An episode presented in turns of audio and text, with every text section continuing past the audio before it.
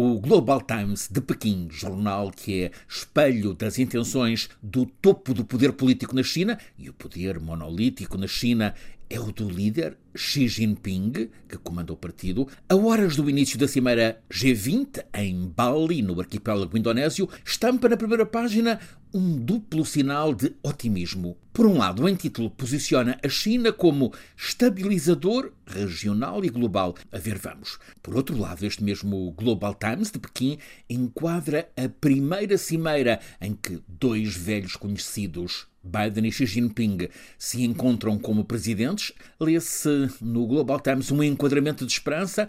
Num momento em que as tensões estão aumentadas, o significado deste encontro pode ser o de aliviar essa pressão, promover boas relações e voltar, está também escrito naquele jornal oficial de Pequim, voltar à estrada justa de um desenvolvimento são e estável. É assim a proclamação de boas intenções do lado chinês, mesmo que seja apenas marketing, em volta deste primeiro encontro ao vivo entre Biden e Xi Jinping como presidentes.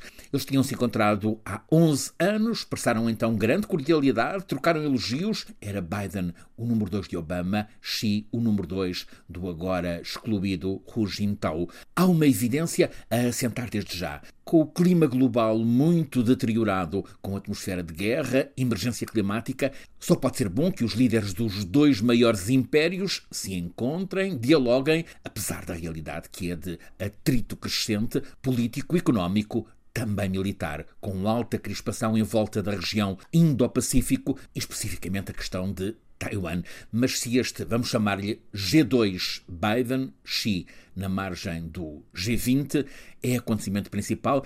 Há também nesta Cimeira G20 focos de interesse que transcendem em muito a rotina destes encontros entre os líderes dos 20 países e organizações mais influentes pelo planeta. Estão os presidentes dos Estados Unidos e da China, está a Presidente da Comissão Europeia, acompanhada pelos líderes dos maiores países europeus, está Modi, Presidente da Índia, o Brasil ainda com Bolsonaro, está o Presidente da África do Sul, do México, os primeiros ministros da Austrália, do Japão, do Canadá, do Reino Unido, não vai estar. Pela primeira vez nestas cimeiras G20, o russo Putin. Ele faz-se representar pelo experimentado ministro dos Estrangeiros, Sergei Lavrov. Há neste caso muita negociação nos bastidores. A presença de Putin implicaria várias ausências ocidentais. Ora, a presidência indonésia conseguiu um compromisso. Vão todos? Para isso, Putin estará, mas apenas em videoconferência. Aliás, tal como Zelensky, da Ucrânia. Esta Cimeira Internacional G20 decorre, está dito, na tentadora ilha de Bali. Ora, em Bali, como em Java, há a tradição de um sofisticado espetáculo de marionetas com grande capacidade de atração de públicos adultos. É o Wayang Kulit. Wayang, no Bahasa, falado na Indonésia, como no javanês, significa sombra. E o espetáculo é precisamente um teatro de sombras, em arte muito oriental. Funciona com três elementos básicos Há um mestre marionetista que manipula as silhuetas, há o ecrã onde as sombras são projetadas com grande arte e há uma lamparina com a porção de vida de óleos que atua como foco projetor. Ora, nesta Cimeira G20, as silhuetas de Putin e Zelensky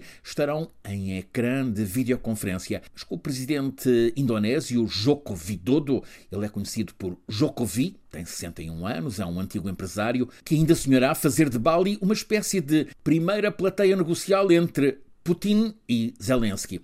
Este teatro pode estar a ser sonhado, mas é altamente improvável ou mesmo impossível. Um e outro, Putin e Zelensky, falarão à cimeira em tempos separados por via digital. Pode ser que, por entre as muitas pressões, se abra alguma fresta. Seja como for, este anfitrião Jokovi mostrou-se muito ativo na presidência do G20, que agora culmina nesta cimeira. Ele foi um acelerador das discussões e tomada de decisões sobre o problema do clima. Aliás, Indonésia está a ser propulsora de medidas positivas na COP27, por onde grande parte destes líderes passou antes desta cimeira em Bali. Aliás, estamos em dias em que as cimeiras se sucedem. Antes deste G20, os presidentes Biden dos Estados Unidos e Xi da China juntaram-se como convidados à cimeira ASEAN em Phnom Penh, Camboja. Esta reunião dos países do Sudeste Asiático já deu sim de princípio à adesão de Timor-Leste, mas rejeita a presença do líder da junta militar de Myanmar por violação sistemática dos direitos humanos nesta antiga Birmânia, o país da Nobel perseguida Aung San Suu Kyi. O que mais mobiliza os líderes da ASEAN é fazer bons negócios, conseguir prosperidade, daí que proclamem a importância do diálogo entre nações para que seja conseguida a paz. Está aqui uma mensagem para o Kremlin. Enquanto Biden deixou em Phnom Penh um discurso mais endereçado a Pequim, expressou o desejo de que a região muito estratégica do Indo-Pacífico, de facto o novo centro do mundo, seja livre, aberta, estável, próspera, resiliente e segura. O clima internacional tem estado mau, Esperar agora milagres será exagero, mas é um facto que há muito não havia tanta e tão próxima conversa entre quem está aos comandos.